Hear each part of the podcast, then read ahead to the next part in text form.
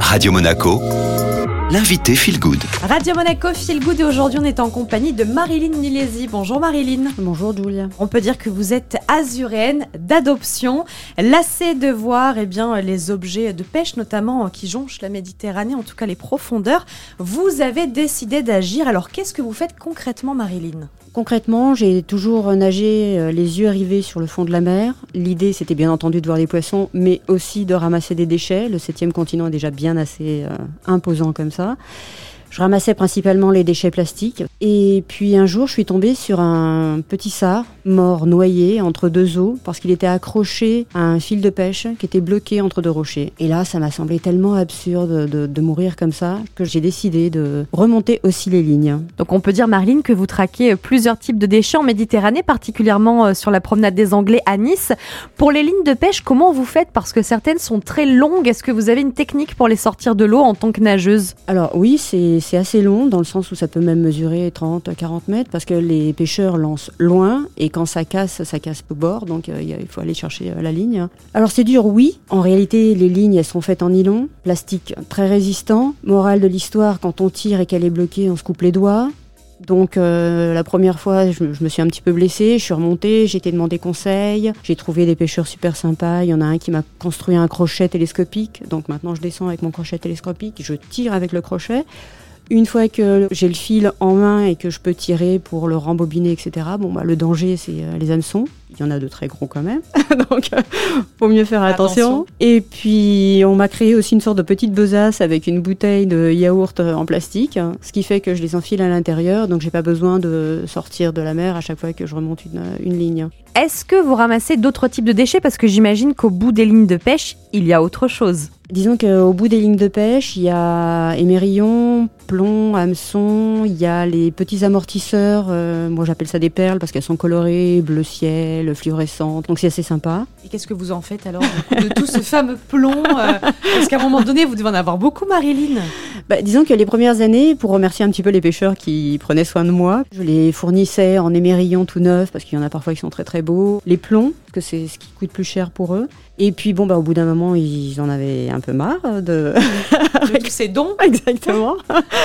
Et donc, euh, bah, le plastique, c'est assez simple, on peut le mettre dans une poubelle, tri sélectif, c'est simple. Le plomb, c'est un peu plus compliqué parce que c'est hyper toxique. J'ai décidé de le collecter à la maison, ça fait trois ans que je collectionne là aussi. Donc, ça fait deux ans que j'essaye de trouver une solution pour m'en débarrasser de façon utile. Et cette année, j'ai un ami qui m'a signalé que les ferrailleurs euh, récupèrent aussi des, petites quantités. Parce que moi, la dernière fois que je les ai pesés, j'en avais 15 euh, kilos. Donc, on les transportera et on ira sur la plateforme. C'est euh, à eux. Je vous raconterai après, la prochaine fois, peut-être comment ça s'est passé. Mais normalement, j'y vais. Et puis, on m'a dit qu'on vend le, la matière première. Ils nous donnent un chèque et voilà quoi. Et en même temps, euh, vous aussi, vous transformez quand même ces déchets que vous récupérez, vous en faites euh, des petits bijoux, c'est ça? Oui, j'en fais des, porte-clés, des bijoux. Là encore, j'ai un peu euh, envahi l'espace de tous les amis, la famille, histoire de les sensibiliser. Donc, mais c'est pas vraiment seulement avec le plomb, parce que le plomb, bon, bah, ça pèse quand même 60, 100 grammes, donc un porte-clés de 100 grammes. ça fait un peu lourd dans le sac à main. exact. Donc généralement, c'est plutôt avec des flotteurs qui sont hyper fluo ou très très colorés, donc ça devient un petit peu sympa.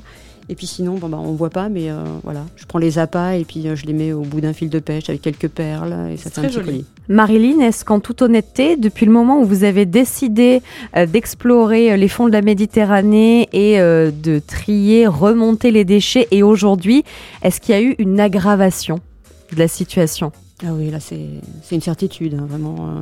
Moi je fais l'appel de tous les poissons quand j'arrive en début de saison. Chaque année il y a quelqu'un qui manque. Cette année j'ai pas vu de triptérigion, j'ai pas vu de mérou, il n'y a pas de raie. Et puis ceux qui viennent ils sont moins nombreux. Bah, D'ailleurs beaucoup de pêcheurs euh, ne viennent plus. Hein. Et pourtant c'était un spot. Euh, les gens de Nice connaissent Carras. Carras il y avait beaucoup de pêcheurs, maintenant il y en a de moins en moins. Quelque part Marilyn, quand vous nous racontez votre aventure, on aurait l'impression que c'est presque une toute petite goutte d'eau dans l'océan. Mais finalement vous faites votre part. C'est exactement ça. Je veux dire, ça reprend un peu la, fable du colibri. Ce petit oiseau qui, face à un immense incendie de forêt, décide d'aller à la rivière, prendre une goutte dans son bec et la déverser sur euh, les flammes. Une fois, deux fois, trois fois. Alors que les animaux, les autres, sont atterrés et complètement inactifs, lui, il décide de continuer jusqu'à ce qu'il y ait un tatou énervé qui lui dit Mais tu te rends compte que ça sert à rien, quoi. Tu vas pas éteindre le feu à toi tout seul. Et lui, il dit oui, oui, je sais, mais moi, je fais ma part. Et ce qui est génial, c'est que en faisant sa part, il a donné envie à des pélicans de faire la leur. hein. Et avec toute une escadrille de pélicans, on appelle ça l'escadrille blanche, hein, ils ont été chercher de l'eau et ils ont réussi petit à petit à éteindre le feu.